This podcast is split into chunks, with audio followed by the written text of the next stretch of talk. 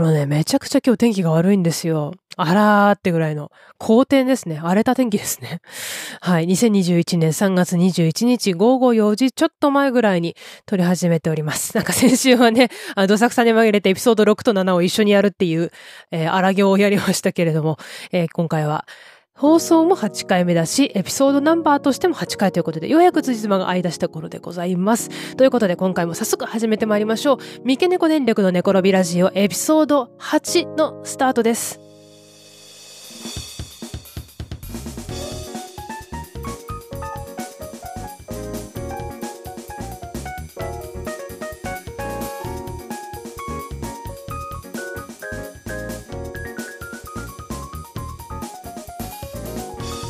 Spotify アンカーをはじめ各種配信プラットフォームでお聞きの皆様、おはようございます。こんにちは。こんばんは。ラジオネーム三毛猫電力と申します。この番組は TBS ラジオアフターシックスジャンクション通称アトロクの一リスナーにして駆け出しポッドキャスターの私三毛猫電力が前の週のアトロクのまともに聞けた曜日コーナーについてだけ喋ったりまた自分自身が最近親しんでいる取り組んでいるカルチャーについてその進捗をご報告する番組です。なんかもう笑っちゃうぐらい天気が悪いんですけどね。あの災害と言われるものにならないことを祈るばかりなんですけれども。えっ、ー、とラジオ的には改変期ですか。ラジオもテレビも番組改変期でございますけれどもいろいろな番組が生き延びたり生き延びなかったり、えー、姿を変えて続いたりということであの TBS ラジオのさジャンクサタデーかエレ方のコント太郎終わるってことでしたけれどもあのリニューアルして続くことになって本当に良かったですね。はい、えっ、ー、と何のことを喋っているかと言いますと先週、えー、エピソードあれは7に当たりますか。後半のお便りコーナーでずっと喋っておりました、えー、ミシェルガンエレファントカシマシ男さんというリスナーの方からお勧めいただきました。もうすぐあと残り3回。そのお便りいただいた時点では残り3回でもう残り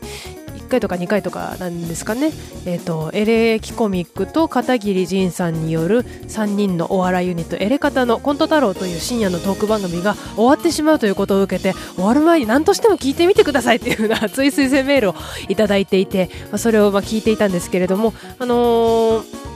終わるっていう気分で聞いてたらなんかね番組の方から実はリニューアルしてエレカタの決日っていう番組だって続くよみたいなねこと言われてあああよかった続くのだっていうね はい。あの、リスナーの、リスナーからの指示も大変熱いようですし、エレカシ男さんからの推薦メッセージも本当になんかもう、人生の一部を成している大事な番組なんだなってことが分かりましたしね。本当にリニューアルして続くことになってよか、よか、よかったなって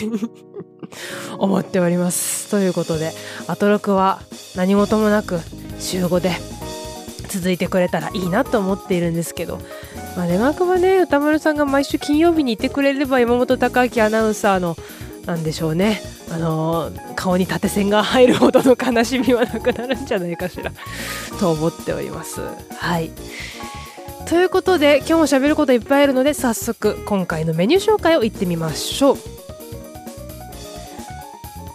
番組の前半はアトロクスポット振り返りのコーナーです。私三毛猫電力が前の週のアトロクのまともに聞けた曜日コーナーについてだけ、えー、感想をしゃべり思いついたことをつらつらと語っていくコーナーです。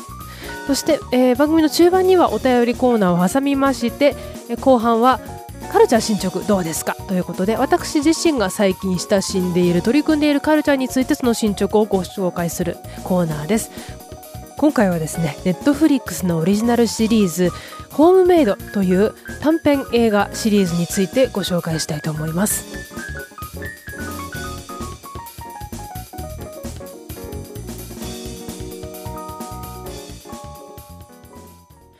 ここからのコーナーは、アトロクスポット振り返り。私、三毛猫電力が前の週のアトロクのまともに聞けたコーナーについてだけ感想を喋っていくコーナーです。それでは早速行ってみましょう。今回振り返るのはこちら。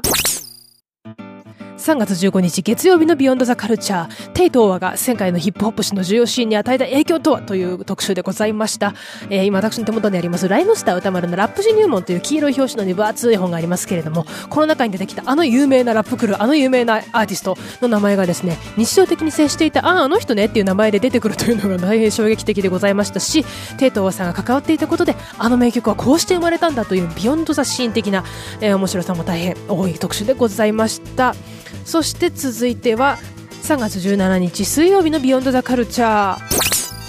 能で整うってどういうこと？日本の伝統芸能能って最高のヒーリングだって You know? 特集でございました。いやポップでえ例えも分かりやすく大変親しみやすい回でございました。あの大学時代に私能の詞章テキストを、ね、分析したりとか、え、実際に見に行ったりとかしておりましたけれどもやはりこうやって魅力を聞き直してみるとやっぱりな行きたいな見に行きたいなという思いを強くしましたね。はいということで続きましてはこちら。3月18日木曜日のビヨンドザカルチャーロバート・グラスパーと現代ジャズ特集ということでヒップホップというジャンルが誕生して隆盛を誇って以降のジャズミュージックはどんな感じの変化があるかということでしたけれども、まあ、流れてくる曲流れてくる曲全部でかっこいいんですけれどもかっこいいので終わらない解説を聞くとなるほどそういう、えー、新しさがあるのかそういうクロスオーバーが起きているのかと何倍にも聞き方が深まるそんなコーナーでございました。そしてこの木曜日のビヨンドザカルチャーは月曜日のテイトーは特集とつなげて聞くとああなるほどとさらに理解が深まるかなと思います。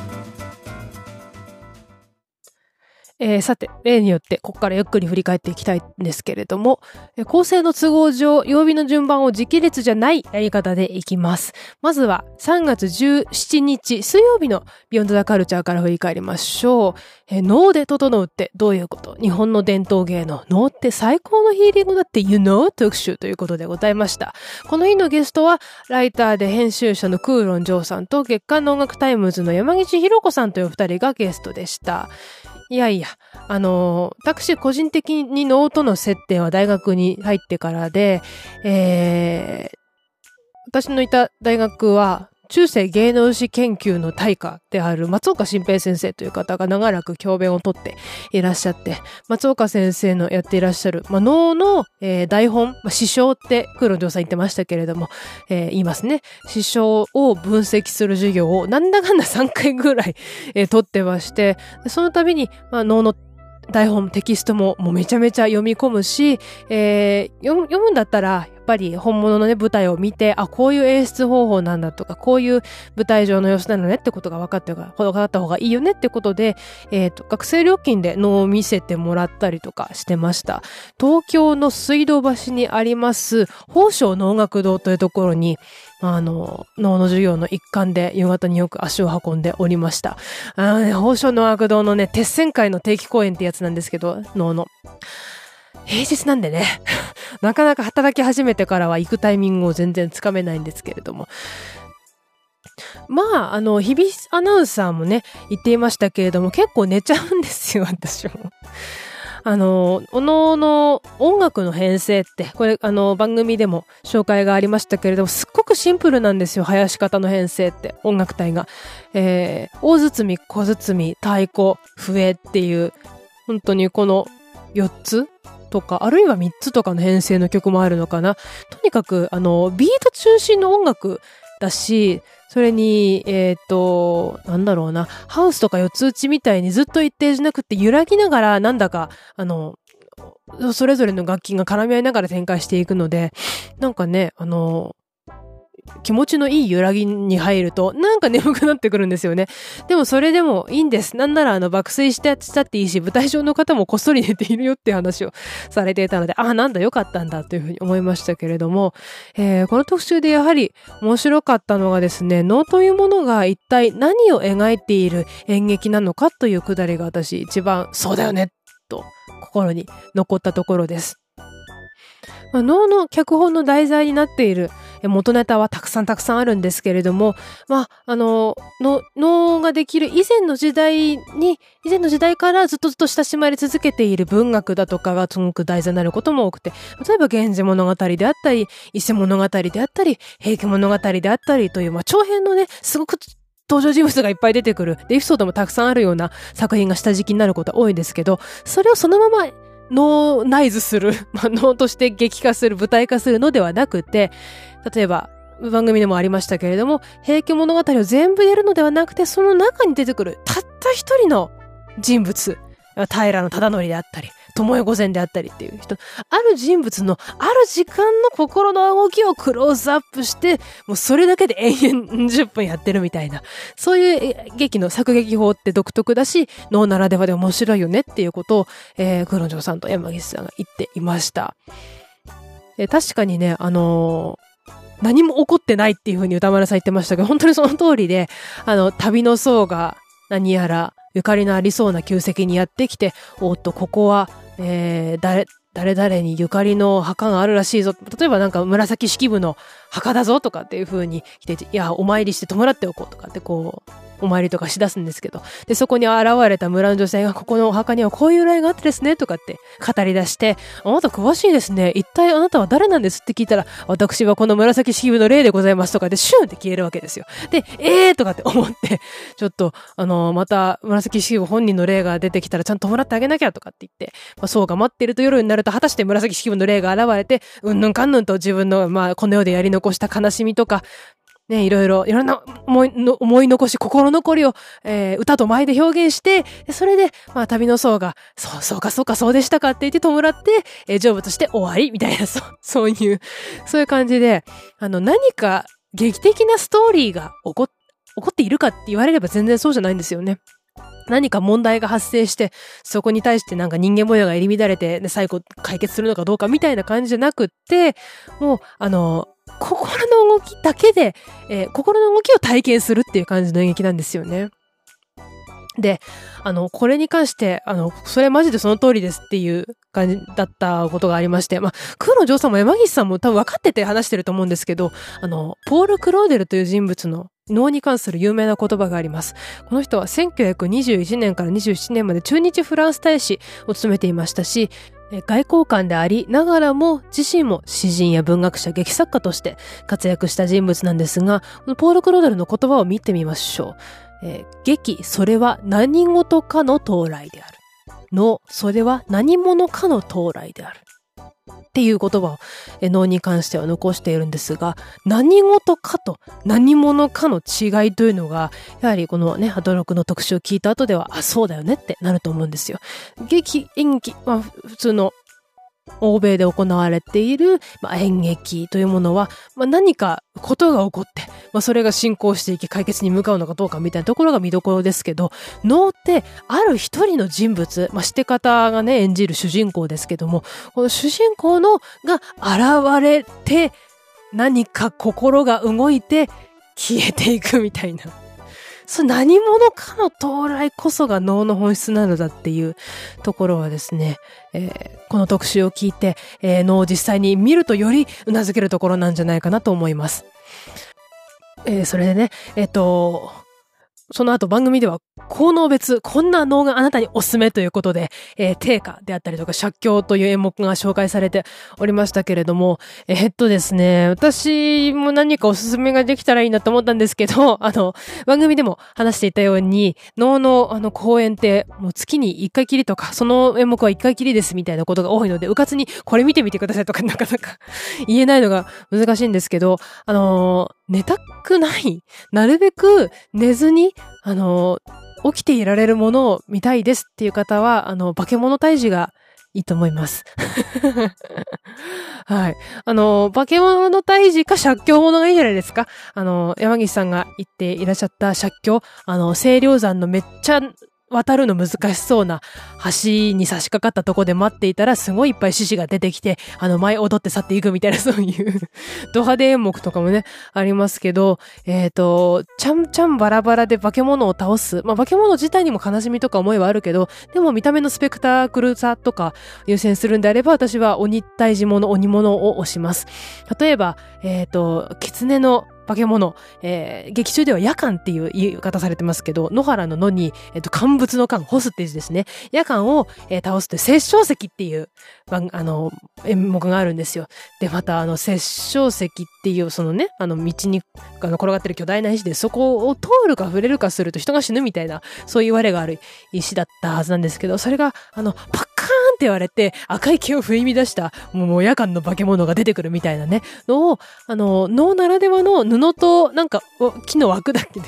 できたようなシンプルな舞台装置ながら、パッカーンの場面は、あ化け物出てきたみたいな、びっくり仰天みたいなところはありますし、結構、えっ、ー、と、化け物と化け物を倒す側の人の攻防も、なかなか動きがあって、飛んだり跳ねたり、とったんぱったんやったりとかして、あの、寝てるどころじゃないところが あるので、えっ、ー、と、バトルもの、チャンバラものおすすめですね。はい。化け物退治物で言うと、えっ、ー、と、天狗とお坊さんのバトルを描いた車像っていうのもなかなか面白かったです。車に乗った。そうですね。車っていうのは別にカーじゃなくって、えっ、ー、と、車輪のついた乗り物っていうことでいいのかな。まあ、この車っていうのも中世にはいろんな意味があったんだよってことを松岡先生の授業で教わりましたけれども、まあ、ちょっとそれは置いといて。で、えっ、ー、と、何者かの到来って心の動きだけをこう体験して、えー、なんか自分のね、中の見ている自分の中のこう心にも思いを巡らせるっていうことをするのであれば、いわゆるカズラ者って呼ばれる、まあ、女性とかが主人公のしっとりした、ゆったりとしたのがいいんじゃないかな。えー、大学時代に見た求め塚っていうのはなんだか真に迫るものがあって、すごかったな。はい。で、えっ、ー、と、最後にね、その番組で能を見に行くときに、えっ、ー、と、持ってったらいいものというか、ね、寝ないために何を言ってるか分かりながら見たいっていうことだったら、洋曲の歌い本を劇場で買ったりとかしてもいいし、あと、一般に流通している書籍から洋曲のページをコピーして持ち込んで見ててもいいよってことだったので、これから能を見てみたい。で、どうせだったら寝ずに、あの、リリックを追いながら、ああ、これは元ネタはこういうところから撮っているんだってことも分かりながら見てみたい方のために、私からあの、僭越ながら補足でございます。何をコピーすればいいんだって話なんですけども、まあ、ネット上にもたくさん落ちてるですよね。脳保健大語訳したガイド本っていうのはたくさん、あの、農学の大学のサークルの人とかが作ってるものもあるので、探してみていただけたらいいかと思うんですけども、えっ、ー、と、もし、お近くに図書館があるのであれば探してほしいのが、えっ、ー、と、二つタイプがあります。農学のリリックが載っている日本の古典文学全集みたいなものが一番いいと思うんですけど、えー、とにかく全文現代語訳が欲しいんです。ということであれば、小学館が出している日本古典文学全集というものが私はおすすめです。なぜかというと前訳がちゃんとページの下段についていて、それもかなり読みやすいからです。これ見た目的には、ハードカバーで白いハードカバーなんですね。で、えっ、ー、と、表紙に金色で仏教のね、天人の透かし彫りのイラストがね、載ってます。白いやつ見つけてください。小学館の日本古典文学全集を、えー、お勧めします。えー、それから、えー、現代語訳は特に、あの、全文必ずしもついていなくてもいいのさと。ただ、えっ、ー、と、脳って1行進むのにまあ3、4分かかるから、その間に、この離陸を構成しているこの言葉、この言葉、この言葉は、えー、な、どこから来ているのか。サンプリング元をとにかく知りながらワクワク読みたいんだっていう方であれば、こちらは、新潮社の日本古典文学修正というものをお勧めします。集めるに成長するのせいで修正ですけれども、この修正何がいいかというと、これもあの松岡先生の受け売りなんですけれども、この文のこの言葉はここから取られていますよっていう元ネタの特定とか研究が一番最先端で、えー、ネタの解説が、まあ、豊富っていうところからですね。はい。それまでの研究成果が一番よくまとまっているで、えー、引っ張ってきてサンプリング元もよくわかるっていうことで、サンプリング元を知るってことを重視される方であれば、新潮社の日本古典文学修正をお勧めしますということで、あの、脳のね、離陸を見ながら、どっちを重視されるかによって、えー、使い分けていただければいいと思いますし、まあ、両方ね、コピーして見比べながら、へーっつって言いながら見てても脳なかなか進まないので いいんじゃないかなと思います。えー、そうですね、私も、あの、脳のテキスト分析で、えー、自分で発表しなきゃっていう時は、どっちもコピーしてましたというか、どっちも必ずコピーして見比べたり、二つのいいところがちゃんこしながら発表資料作ったりしてましたので、あとは、そうだな、岩波が出してるのもいいんですけど、でもまあ、小学館と身長のがあれば、こと足りるんちゃうかなと思いますので、お近くで脳の公演があるときは、あのー有名な演目だったら普通にね、図書館にある本で手に入れられると思うので、えー、コピーして持って行っていただければと思います。あとね、機会があ、あ、よっぽど機会があったらとかなんですけど、能の歌いをなんか教えてもらえるとか、舞が体験できるよとかっていう機会があっもし、なんか、ワークショップとかイベントとかであるんだったら、本当に、あの、驚きがいっぱいなので、そういう機会もあったら、ぜひなんか、体見する方が増えたらいいなって思ってるんですけど、私、また大学時代の話になっちゃうんですけど、夏休みに3日間ですね、えっ、と、東京の南青山表参道の駅から近いところに、鉄線会能楽研修所という能楽堂とお稽古場が一体になった施設がありまして、あそこの通りね、なんかプラダの旗艦店とかあるようなすごいハイソな通りなんだけど、なんか、あのあれ、あれ？こここみたいなところに能楽研修所とかあって、そこにですね、3日間夏休み通って、能の歌いとか舞を、あの、レクチャーしてもらって単位が取れるっていう授業を受けてたんですけどね。あの、そこで、そのね、あのー、授業の持ち物が書いてあるんですけど、白旅持ってきてくださいって。白旅持ってこいって言っといて、特別授業なかなかないと思うんですけど、脳以外に。白旅、白旅をね、手に入れて行ったんですけども、あの、脳の歌いの一節を教えてもらったんですけど、まあ、なかなか難しくてですね。あの、ゆやっていう、熊野って書いてゆやっていう演目と、それから、症状かな？あの、海の底に住む酒好きの、あの、架空の生き物が出てくるっていう変な演目なんですけど、ね、難しかったな。くめどもつきぬとかってやってましたけど、なかなか調子がつかめなかったですね。あと、それから、脳の前の基本的な型？差し込み、開き、打ち込み、なんとかみたいなの教えてもらって、扇持ちながらにやるんですけど、もう脳の体の使い方って本当になんか人体の限界に挑戦してるんじゃないかってぐらい特殊で、なんて言ってたかなえっと、前後左右から体が押されているような、なんかもう押しつ潰されてる圧縮されているように、あの自分の体の軸を保たなきゃいけないみたいな感じで、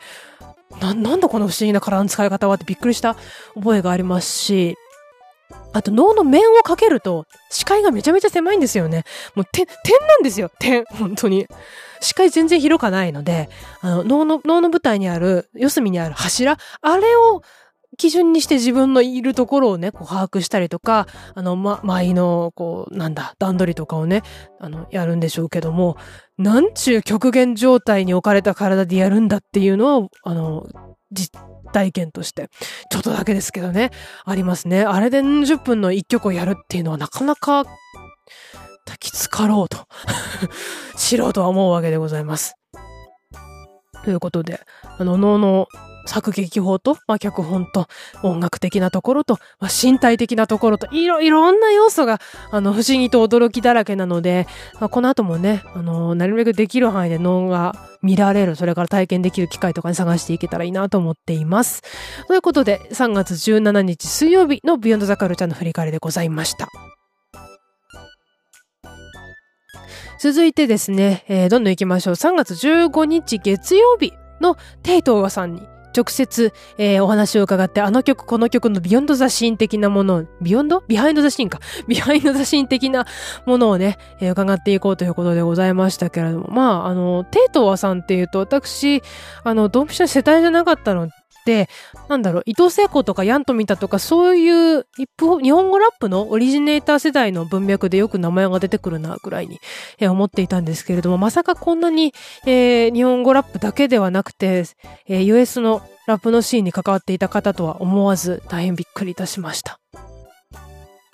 でね、この3月15日のビヨンドザカルチャーで出てくる固有名詞が全然わからない、ついていけないと思った方はですね、まずお手元にライムスター歌丸のラップ史入門というこの黄色い本を置いていただいて聞き直すと、あ、なるほど、ここの話をしていたのかっていうことがよくわかると思います。例えば、テイトーワさんの、えー、作るトラック、音楽には、まあ、ファンクネスもあるけど、とても、えー、なんだろう、エレクトロの精神も入ってるよねってことを歌丸さんが言ってまして、まあ、そのくだりで、アフリカバンバータ、クラフトワーク、YMO というふうに立て続けに、ね、あの、固有名詞が出てきてましたけれども、このアフリカバンバータというのが、ヒップホッププの生みの親とされる、まあ、3人の DJ の一人なんですね。DJ クールハーク、グランドマスターフラッシュ、それから、えー、アフリカバンバーダっていう3人が、まあ、ヒップホップという概念であったりとか、あとブレイクビーツっていう演奏法を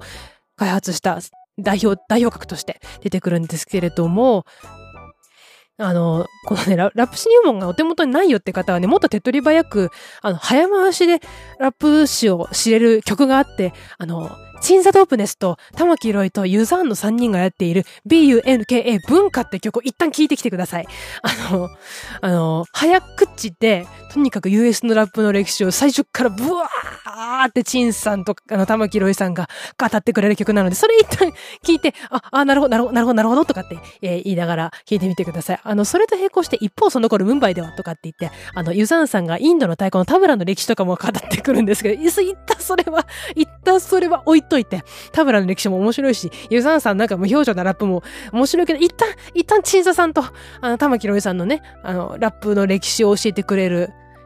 リリックを聞いていただいて、えー、戻ってくれると、もしかしたら参考資料としてはいいのかもしれないです。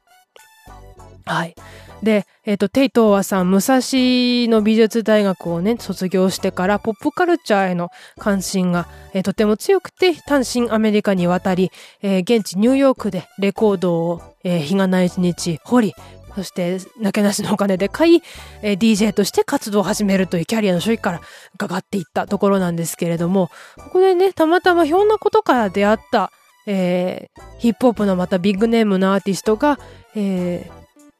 ジャングルブラザーズというクルーの、えー、一員であるアフリカベイビーバムっていう人に、フックアップされて、まずレコードのジャケのデザイナーとして雇われたというか、誘われたのかな。そこからどんどん、えー、ジャングルブラザーズ周辺のヒップホップアーティストのビッグネームの人々と関わっていくよっていうところが関わ、語られていたんですけれども、で、このジャングルブラザーズ、それから番組の中でもたびたび名前が出てきてましたが、デラソウル、そして、私もだだ大好きな、えー、A Tribe Called Quest。この後トライブって略しながらいきますが、この3組と、まあ、他にも、えー、っと、アフリカベイビーバムと付き合っていたっていう、あの、モニーラブっていうアーティストだとかが、ネイティブタンという一派を構成していく。で、この、ネイティブタンの、まあ、醸し出す芸風というか、まあ、目指す表現って、それまでのまあ、ちょっとハードでタフなヒップホップ、まあ、警察への怒りをぶつけるんだみたいな、黒人の怒りをぶつけるんだっていうね、メッセージ性もすごく強かったりとか、かなりこう、強、強くてゴリッとしてなんかちょっと荒っぽいみたいな、そういうオールドスクールと言われる芸風からちょっと変わっていって、なんでしょうね、地域的に柄も悪くない。なんなら中流階級でちょっと柄も良いし、えー、ヒップホップ好きなんだよねみたいな、ちょっとオタクっぽいおとなしい感じの、えー、芸風の人たちが、えー、多かった。そのことをですね、ニュースクールと呼んだりするんだそうです。このね、ライムスターたまるのラップ史入門という本のですね、第3章、82ページ。このあたりがね、このテイトーさんの話していた、あの、くだりとめちゃめちゃ重なるので、これは参考文献として固有名詞をかけるためにもあった方がいいんじゃないかなと思うんで、これお勧めしておきます。で、あの、ニュースクール、まあ、ネイティブタウンをはじめとするニュースクールのヒップホップの芸風が当時日本でどんな風に迎えられたかっていうのをこのライムスターダマルのラップシ入門で歌丸さんが語っているんですけど、えっ、ー、と、当時日本語ラップをやろうとしていたアーティストはなんかほっとしたっていう風なことを書かれてます。どうしてかというと、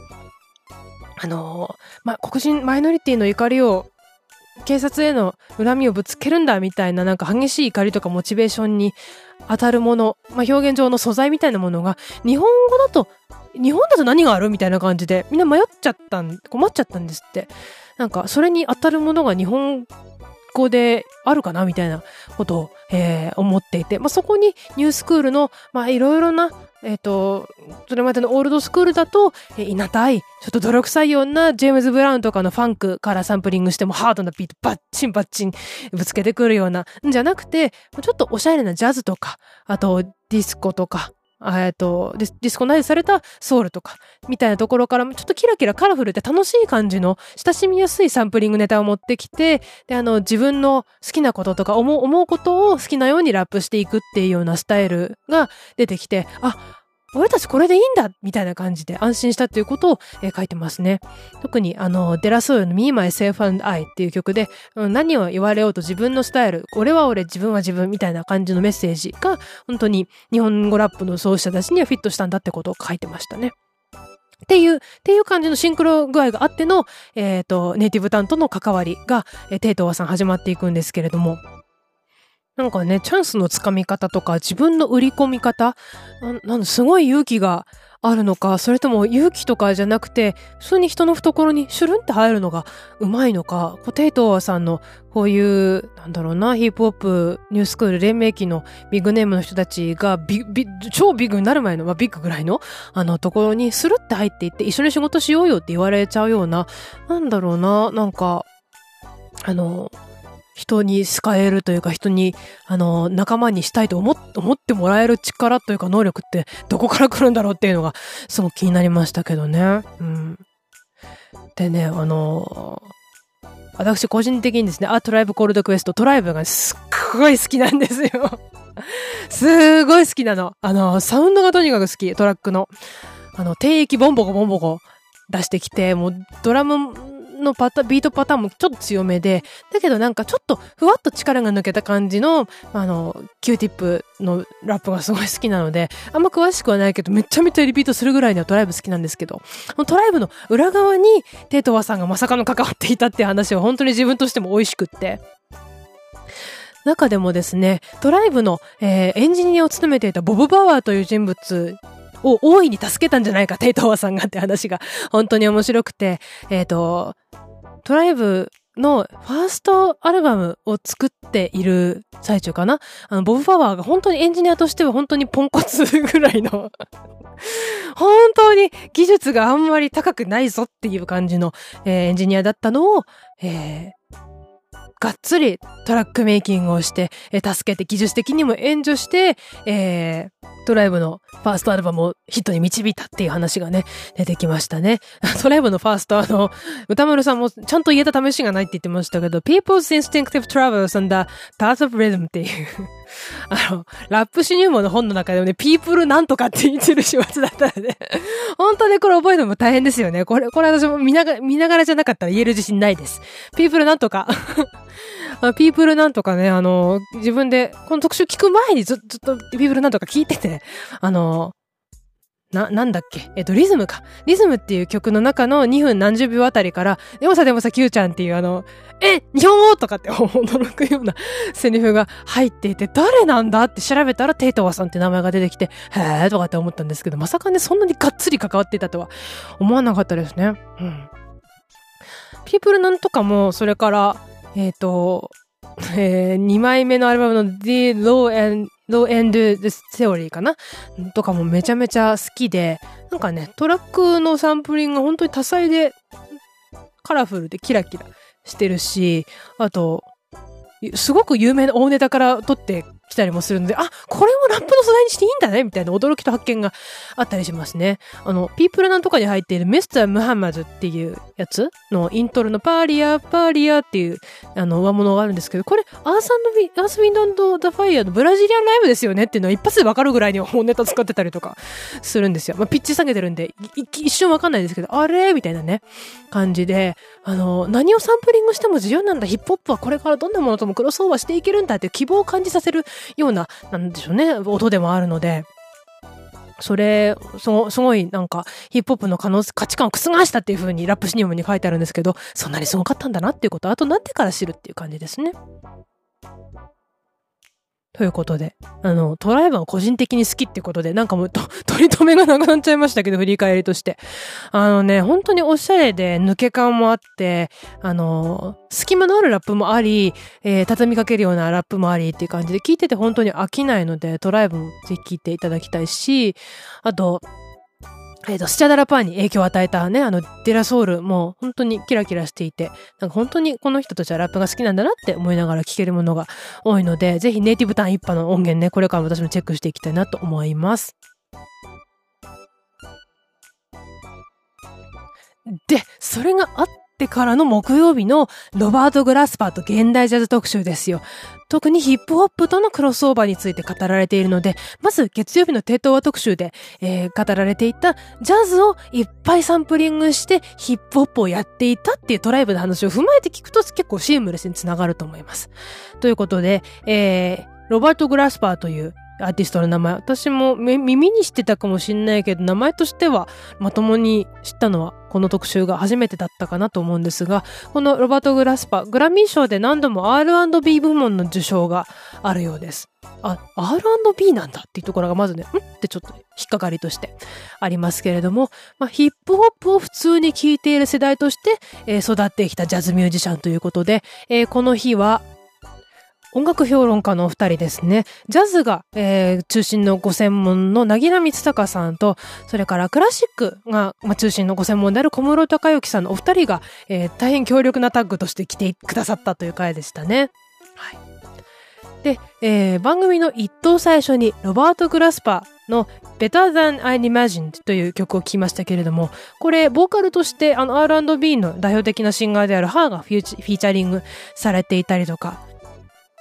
するんですけれども、これ聞いた時に、あ、R&B だけど、後ろで鳴ってる音は、あれ？ジャズの奏法だし、ジャズっぽい進行もあるし、結構ジャズ、あ、でもボーカル、ある、ある、どっち？みたいな感じで、結構頭の中がごちゃごちゃになりながら聞いておりましたし、それから番組中に紹介されたブラックレイディオというアルバムの中の、えー、エリカ・バドゥという、えー、R&B、ソウル、それからネオソウルのシンガーとしても有名ですけれども、エリカ・バドゥのフィーチャリングされたアフロブルーという曲とかね、あの、流れましたけれども、あジャズかっこいい、あれ R&B だぞ、ジャズだぞ、みたいな感じで、あの、どちらの要素もちゃんとこう、巨来するというか、混然一体となっているっていうのがよくわかる実例を出していただいて、それもありがたかったですね。ちゃんとなんかな、あの、ジャズの奏法とかしっかりやりつつも、リズムのベースがヒップホップとかブレイクビーツっぽいのを叩いてるっていうのと、あと、R&B とかネオソウルのボーカリストの力って、ほんとすごいんだなって、一曲をちゃんとネオソウルとか R&B としてまとめ上げる力があるんだなっていうのをしみじみと感じたって、ちょっと本質とは違うんですけども、あの、ヒップホップソウルとして聞き心地がすごくよくまとまるんだなっていう気づきがあったりとかしましたね。で、このロバート・グラスパーがいかにヒップホップと的な素養というかものの見方を取り入れながらジャズをやっているかっていう実例が紹介されてましたけれども、まず実例として上がっていたのが2007年にロバート・グラスパーが参加しているピアノトリオの作品で、えー、ジェイ・ディラルードという曲が上がっていましたけれども、このジェイ・ディラっていうのがさっきから散々出てきているトライブのトラックメイキングとかも務めている音楽プロデューサーのジェイ・ディラという、まあ、人の手がけたえー、曲をジャズメドレーとしてつなごうぜっていう趣向の曲なんですよね。で、しかも、この J. ディラルードの音源の、えー、曲の冒頭には、えー、トライブの MC の Q ティップの音声が入ってるってもうトライブやんけこれっていうことなんですけど、まんまトライブやんけっていうね、えー、ことで、J. ディラのトラックをさあ、ピアノトリオとして、ジャズのピアノトリオとしてやったらええんちゃうっていう電話の音声が入っているっていう。ねなんか楽屋落ちネタみたいなものもあって大変楽しいんですけれども J ディラが、えー、トライブとかえー、デラソウルとかもかな？のトラックを手掛けるときに、ジャズの曲のピアノ部分をよくサンプリングして、えー、チョップして、ループさせて、みたいな感じで作っていた。その素材をもう一度、今度はジャズのミュージシャンがジャズの楽器を使って生演奏するっていう、歌丸さんがフリーズドライをお湯で戻したって言ってましたけど、まさにそういうことをやってるんですね。あ、あの、サンプリングとかループとかっていうののイメージがなかなかつかない方は、えっ、ー、と、YouTube でいろいろなトラックメーカー、あの、トラックメーカーとかヒップホップのミュージシャンの人がトラックってこうやって作るんだよっていう、あの、実例の動画とかよく上げてるので、それで曲を切ってループさせるってことがいかに生演奏とは異なるものかっていうのが見るとわかりますので、ちょっとおすすめは、えっ、ー、と、サンプリングクッキングっていう動画で、えっ、ー、と、サンプクッキングになるサンプリングクッキングなんですけど、6、7分ぐらいで、えっ、と、MPC っていう、あの、で、マミー D さんとかもトラックメイキングの時使ってますけども、えっ、と、パソコンを使わずに、えっ、と、音楽の中から、えー、ワンフレーズを切り出して、素材を切り出して、それらを、えー、使いながら新しいビートトラックを作るっていう機械があるんですけど、それを使って、どんな風に素材を切り出し、どんな風に完成形まで持っていくかっていう手順を短く解説したものがあるので、えっ、と、概要欄に貼っておきますね。サンプリング、クッキング。すごくわかりやすかったです。あれを見てから、ピアノのね、あの、サンプリングの素材をもう一回ピアノの生演奏でやるのだっていうのを聞いたときに、えって多分思うんじゃないかと思いました。私も実際思いました。なぜかというと、えっ、ー、と、ピアノとか、まあ、気学的に、人間の指的にとか、あと音の運び的に自然な流れっていうものがあるじゃないですか。多分ね、あの、音楽の楽天の知識がなくても、こういう流れのメロディーとか、こういう流れの和音進行だと気持ちいいよね、みたいなものが絶対にあるんですけど、それを、が、ガン無視して、なんか、あの、タラララタラタラとかって、あの、切っちゃう。もう、秒単位で切り出して、素材にしちゃうみたいな。で、それを、あの、組み替えて新しいメロディーを作っちゃうっていうのが、気学的に結構不自然なことをやってるってことは多分納得いくと思うんですよ。それを、それを今度はまた人間が、あの、こういう、こういう音の運びって気持ちいいよねっていう生理的な、あの、感覚を持ってる人間がやり直すっていうのが、いかにすごいことかっていうことが、想像及ぶと思うんですよ。で、ピアノだけじゃなくてド、ラマーもね、そういうことやらないといけないので、MPC で叩いていたビートをドラマーの人が叩く、しかもジャズ、フリージャズとかのなんかリズムを叩いていたのが、MPC で作ったようなビートを再現するって絶対異質だろって思うんですよね。あの、これ、と、東城の意見なので、あの、真に受けないでいただきたいんですけど、私はそう思ってます。はい。なんですけど、まあ、それを、えっ、ー、と、ロバート・グラスパーとかその周辺のね、あの、ドラマーとかミュージシャンをやっちゃうわけなんで、まず、すげえなってなるわけですね。うん。あったり、まあ、ボーカルがなくても、えー、そういうヒップホップ的なアプローチを加えたジャズの、えー、曲を作り出しているよっていう、ね、くだりが大変まず面白かったですね。そうそうそう、シンク・オブ・ワンっていう曲も実例として流れていましたけれども、これジャズのスタンダードを曲の前半で散々カバーしとってからに、えー、曲の中盤から、あれ？なんかセロニアス・モンクの、えー、フレーズがなんかヒップホップのようにサンプリングされて、そしてブレイクビーツみたいな感じのビートも入ってきて、えなんかヒップホップみたいになっていくぞみたいなメタモルフォーゼをしていくような曲とかも紹介されていたので、それちょっと、あのー、放送後に、なぎらみつたかさんが Spotify にプレイリストにまとめてくださっているので、それでチェックしていただけたらいいかなと思います。そうそう。な、なんで、あの、ロバート・グラスパーがジャズ、ジャズとヒップホップのクロスオーバーするとか以前に違う意味ではあるけど、えっ、ー、と、ジャズをヒップホップ側がサンプリングするっていう、まあ、交流は散々あったわけですよね。まあ、トライブがジャズのサンプリングしまくり、それから、えっ、ー、と、これジャズのミュージシャンとしても今でもめちゃくちゃ有名なビッグネームのアーマッド・ジャマルとかもヒップホップの元ネタとして散々サンプリングされまくっているんですよね。例えばあの、 Awakening っていう曲がヒップホップの音ネタである Shades of Brooklyn のチェンジに使われていたりとか、あと、えっ、と、小林大吾という詩人、私がもう大好きな、えー、ヒップホップのやり方で詩のリーディングをやるっていう、えー、人ですけれども、彼も、えっ、と、自分でトラックを作っていて、えっ、と、アーマ・ジャマルのアウェイクニングのワンフレーズを使いながら、シェイズ・オブ・ブルックリンのチェンジが使ってるのと同じフレーズだと思うんですけど、それを、えっ、ー、と、サンプリングしてループさせて自分の詩のリーディングのトラックにしたりとか、あと、ライムスターの耳を貸すべきという初期のド渋い名曲ありますけど、あれの元ネタも、えー、アマジャマルの曲から撮ってたりするんですけども、で、まあ、そういう、まずは機械で持ってジャズの曲を、えー、素材として持ってきて切り刻んでループさせるっていうのがありましたと。で、えー、そういう機械での、まあ、ジャズの、ジャズを利用する、機械を使ってジャズを利用するってところから、えー、今度はじゃあ、人力でジャズミュージシャンとセッション、人力のジャズミュージシャンとセッションしようぜっていうことになると、ビートのループは、えー、音源として流しておいて、そこに生音のミュージシャンがソロで入ってくるみたいな、えー、形が初期はそうだったんですって。あの、ギャングスターとか、あと、トライブとかも、そういうパフォーマンスをやっているようなんですけれども、そこからですね、人力で今度はビートさえもドラマーが再現し、するし、他の楽器も、あの、元のトラックの元のトラックに寄せながら、えー、まあ、トランペッターなり、あの、ギタリストなりっていうのが演奏に入っていくっていう、まず、トラックの全部の楽器編成をちゃんと人力のあのミュージシャンが再現するっていうところにだんだんなっていくらしいんですけど、それもね、また、あの、機械で切り刻まれたぶつ切りっぽさを再現するだけじゃなくて、あの、ジャズっぽい即興演奏も交えながら、こう、マシーンで作られた音楽が元ネタなんだけど人力で、なんか人間ならではのグルーブとか揺らぎとか即興性とかも入れていくっていう、あマシーンバーサス人力のせめぎ合いの最頂点みたいなね、ところを求めていくっていうところは、なんかこうヒップホップを通ってきた時代の音楽だからこそ出てくる発想だし、あ、ここは、えー、ジャズのなんか人間っぽいところで、こ、このビートはなんか MPC で作ったような感じのところを再現してるんだなっていうのなんか解像度が上がるとね多分聞き方は楽しくなるんだろうなって思いましたしあの人力回帰の流れ？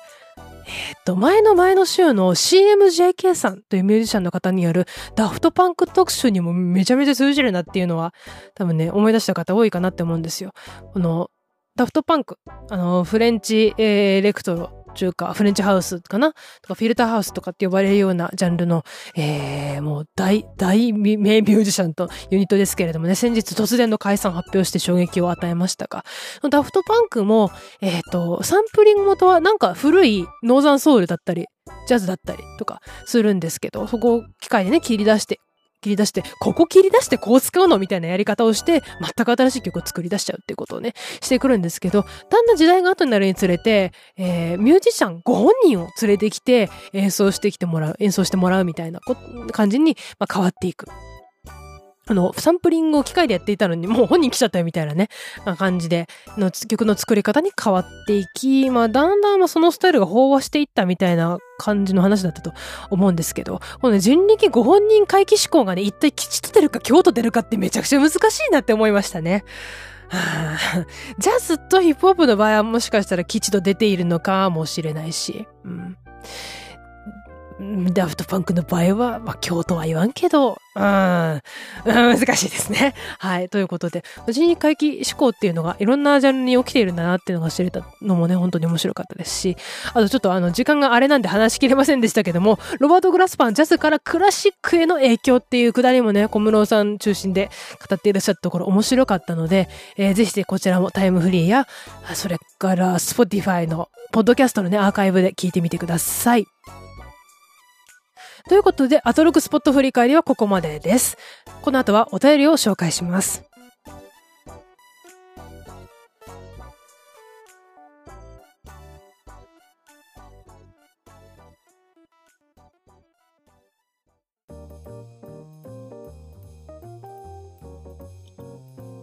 はい。めっちゃ天気悪くなってきたな、さらに。ということで、えー、番組中盤のお便りコーナーでございます。まずメールご紹介しましょう。えー、いつもいただいております、ユーフォニアのベイシマさんからです。えー、ネコロビラジオエピソード6プラス7も配置をさせていただきました。今回印象に残ったのは、どこかの一箇所というわけではなく、中の人のフットワークの軽さとキュレーション能力の高さです。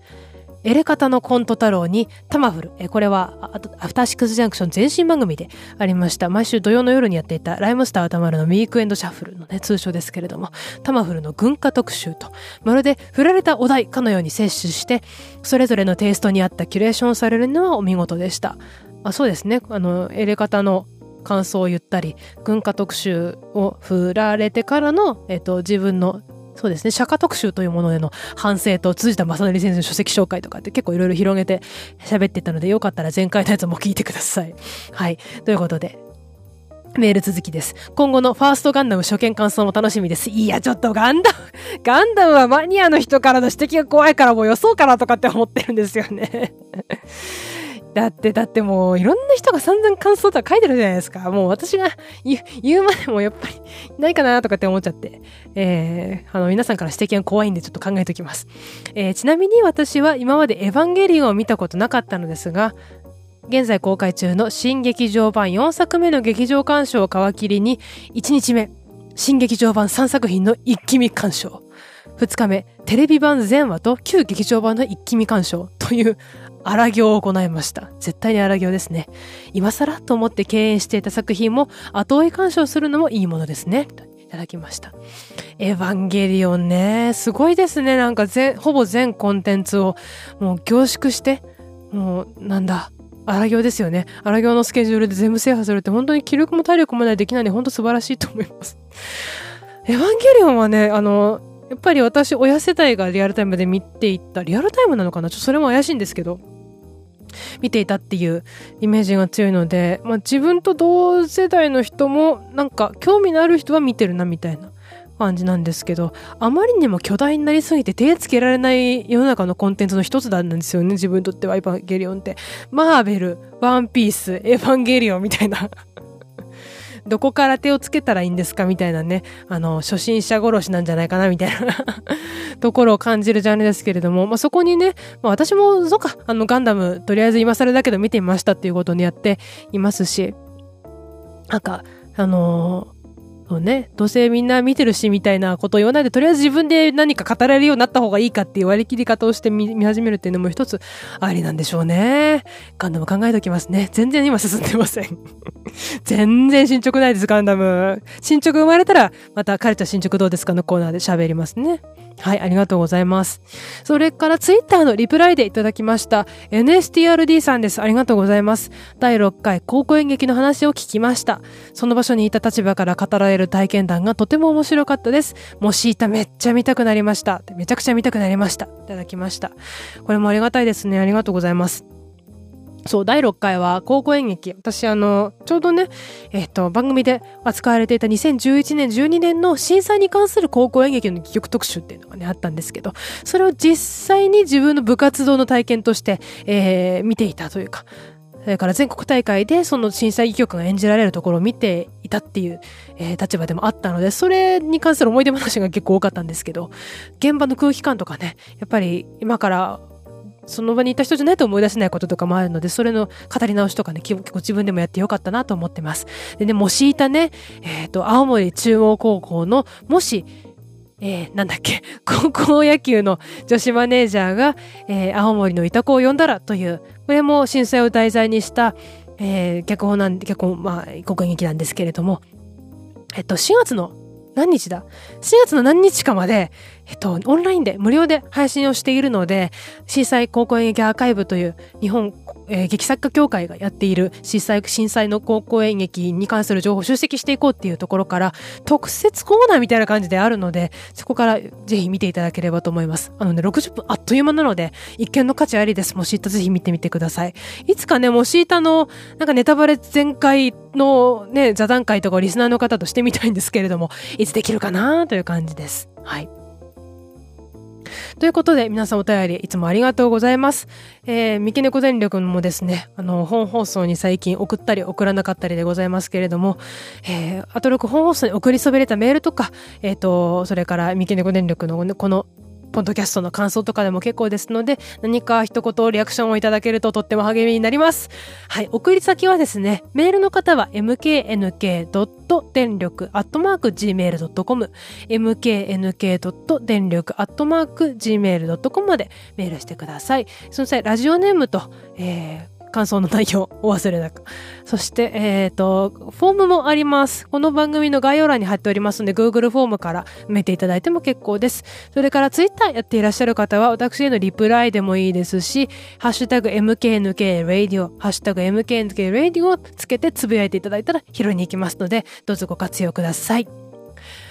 はい。ということで、えー、メッセージコーナーここまでにしまして、えー、最後のコーナーは、カルチャー進捗どうですかのコーナーです。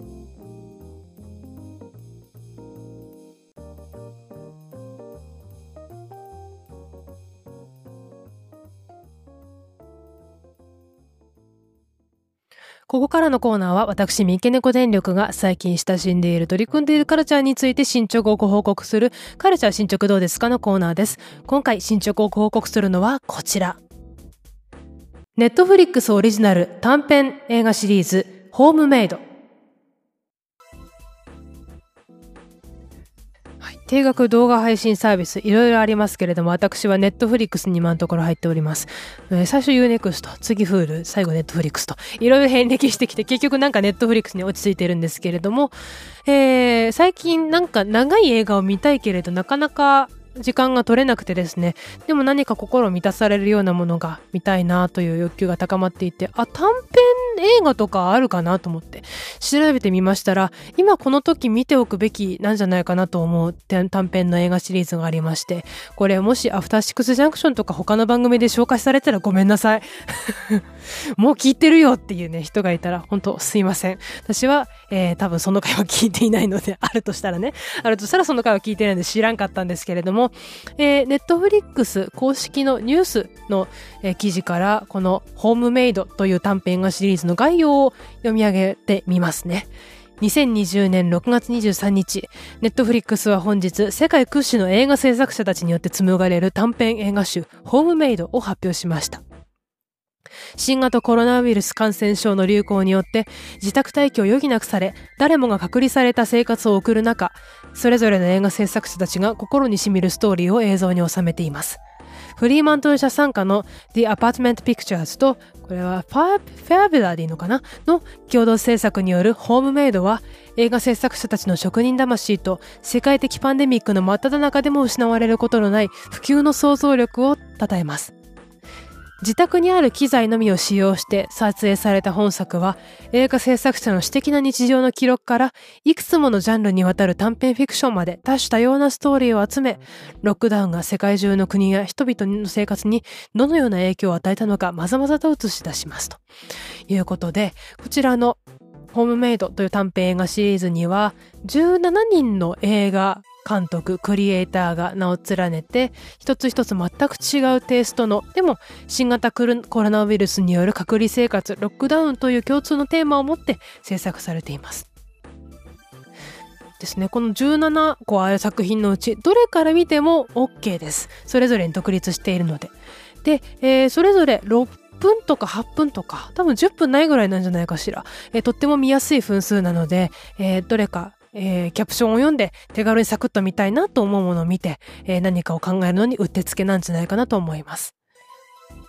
で、えー、私もこのホームメイドシリーズ17個の作品から4作品だけ、まずは、えー、適当に選んで見てみました。えー、監督4人分のお名前をご紹介しましょう。えー、シリーズ1はラジ・リー監督。2019年にレ・ミゼラブルを撮っています。フランスで短編画を今回撮影されたということです。それから、えナンバー、いくつだ？いくつだ？はい、シリーズの 8, 8ですね。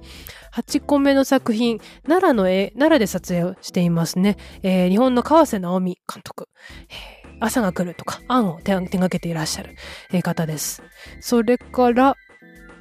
3つ目、えー、シリーズ16、セバスチャン・レリオ、えー、チリのクリエイターですね。の、えー、一編丸々ミュージカル的な、えー、作品ですね。それから最後17シリーズの17のアナ・リリア・ミール・ポア監督の、えー、アメリカのサンゼルスで、えー、撮影された作品です。一人の女性がロックダウンの街をひたすら自転車で走る。そしてナレーションが淡々と、えー、語っていくという作品でしたけれども、この4つを見てみました。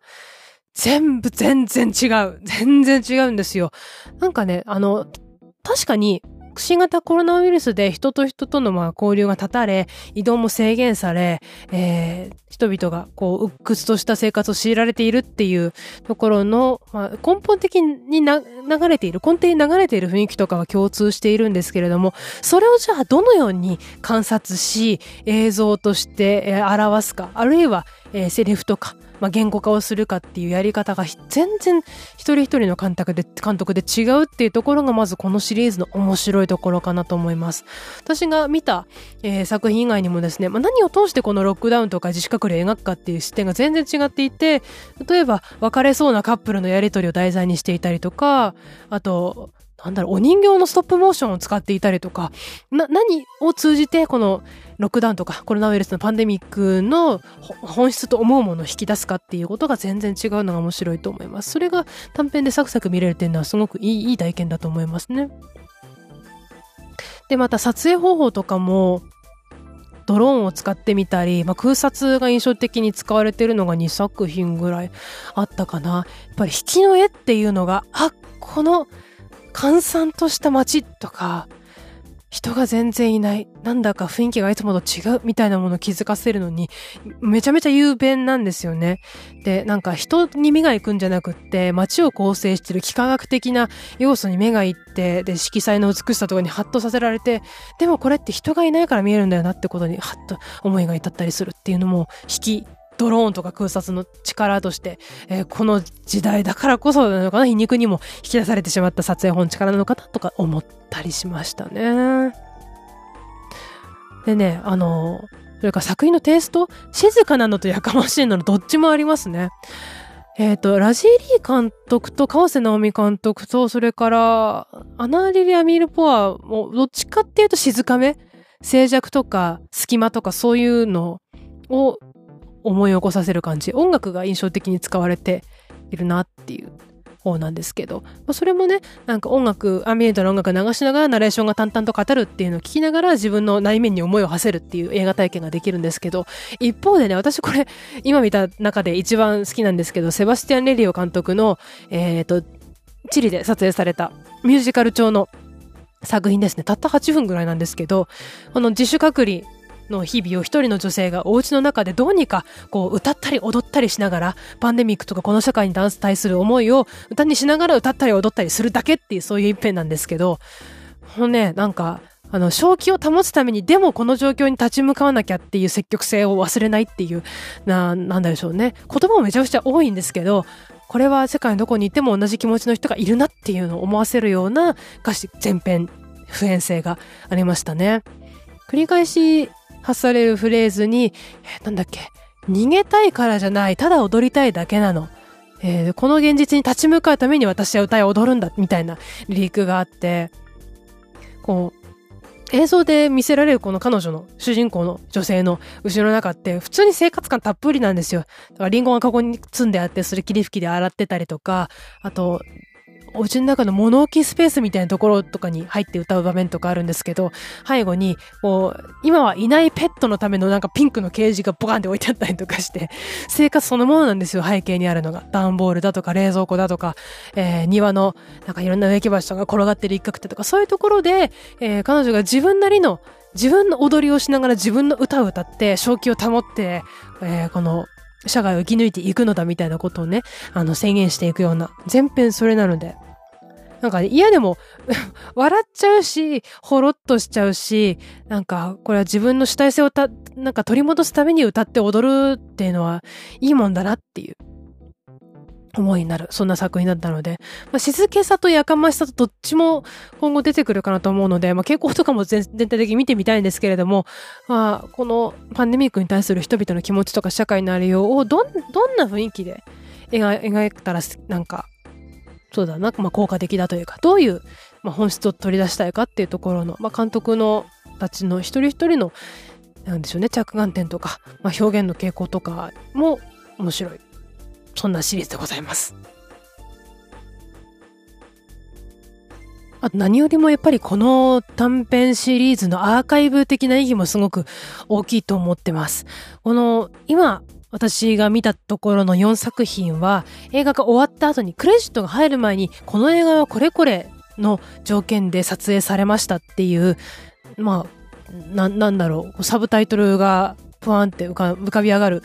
スタイルなんですね。この映画は、えー、監督の iPhone だけによって撮影されました。編集は全部リモートでやりましたとか、えー、ドローンは、えー、撮影のガイドライン、安全のガイドラインに従って全部撮影されましたとかっていう風な、えー、日本語のね、字幕よりはね、現地語で書かれているキャプションの方がめちゃめちゃ言葉数が多かったので、もっともっと撮影現場の状況とかがわかる感じのね、表記があったんじゃないかと思うんですけども、その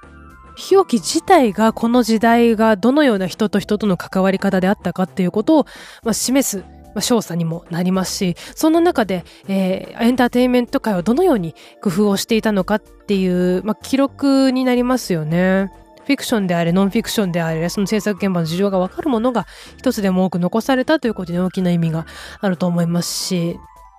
まあ、今後何かまたこれと同じような人と人との交流が完全に断たれるような状況が起きたとして、でも、えっ、ー、と、デジタルとかインターネットの技術はまだ使えるぞってなった時に人間がこの後どう立ち向かっていくべきか、状況に立ち向かっていくといいのかっていうヒントを後世に与えてくれるものでもあるかなと思います。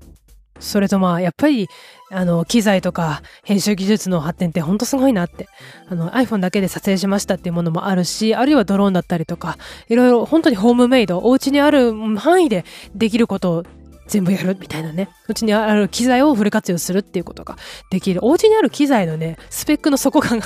上がってるんだと思うんですけど、iPhone とかも普通に今映画とかミュージックビデオの撮影に使われてますからね。とかリモートでお互いに編集やり取りするっていうことも、あの、みんな苦労していたけどだんだん適応するようになっていきましたし、ディズニー映画もね、全部リモートで、何でしたっけ、ライアと竜の王国もほぼリモートで作っていたみたいなこと言ったので、なんか人間がそういう離れていてもエンターテインメントをちゃんと作っていこうという意地とそれから工夫、もう KUFU 工夫ですよね、ライムスターのいうところの人間のメンダーですよ。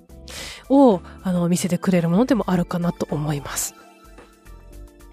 で、そうそう、あの、で、映画に関してはこんな感じなので、あの、皆さんホームメイドのシリーズお好きなものからね、見ていただければと思います。で、ネットフリックスに関しては、そろそろ VV モルカーの全世界配信が始まるんですよね。VV モルカー皆さん、あの、アトロク聞いてる方はご存知かなって思うんですが、あの、たまたま見たことがない方のために補足すると、えっ、ー、と、テレビ東京のですね、キンダーテレビというあの、子供向けのアニメーション枠の中で毎週火曜日朝7時半から放送されている、いたなのかなこの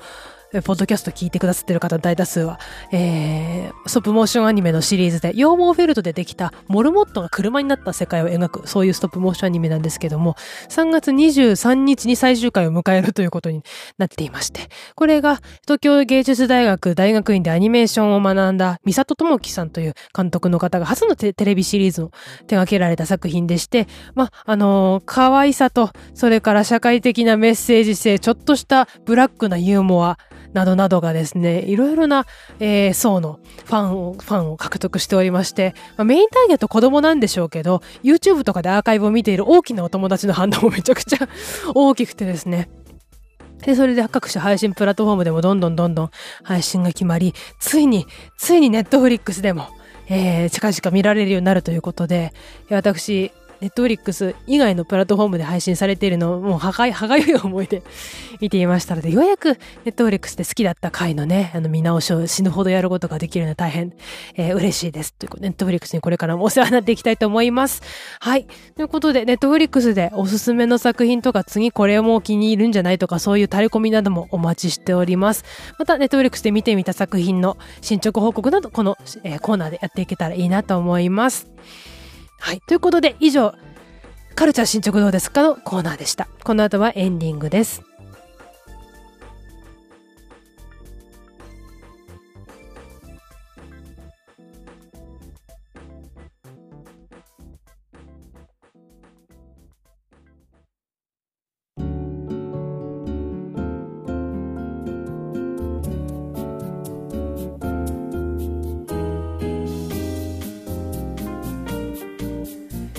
はい、エンディングでございます。お、1時間超えてる。おっと、えー、今日はね、結構、あのー、説明に説明をみたいな感じのコーナーが多かったので、なんか言葉数がね、大きく多くなっちゃいましたけれども、お聞きいただきましてありがとうございました。来週のアフターシックスジャンクションも聞きたいコーナーが目白押しでちょっと困っちゃってますね。来週は月曜日と木曜日のビヨンドザカルチャーが、リスナーからのお便りを中心に、構成するコーナーということで、月曜日がいけずバンド天国、生かすならぬいけずですね。えーなんだかいけてなかったバンド活動をみんなでやんやと小道具人間参加的なコーナーですね。それから木曜日のスタンドバイミーミーちゃんはうないりさアナウンサーの、まあ、ライナスの毛布的なこれがあると幼少期はずっとこう気持ちが落ち着いてずっと手放せなかったみたいなアイテムが皆さんにもありますかっていうコーナーですけれどもこれもねどんな体験がリスナーから飛び出すのか楽しみですね。なんかリスナーの方々ねアフターシックスジャンクションの一人一人なんかあの尖ったエピソードを持っているのであんまり事件が起きない方の人生を送っている私は羨ましい限りなので楽しみに聞かせていただこうかと思います。それから水曜日か。水曜日のビヨンドザカルチャーはストップモーションアニメ特集ということで幼少期ずっとお世話になっていたニャッキ。ね NHK のプチプチアニメ枠でやっていましたけれども、ニャッキのクリエイターの伊藤雄一さん、それからその、まあ、弟子筋、教え子にあたる三里智樹監督、ね、あの、ぷいぷいモルカーの三里監督も登場されるということでは、水曜日、最近当たりが多いな、私にとっては。まあ、どれも、毎、毎日大体当たりなんですけど、大当たりはなんか水曜日に来ることが多いですね。あ、ちょっとできる範囲でまたいろいろ聞いていきたいなと思います。はい。ということで、なんかね、今日も天気がずっと東京は悪くて、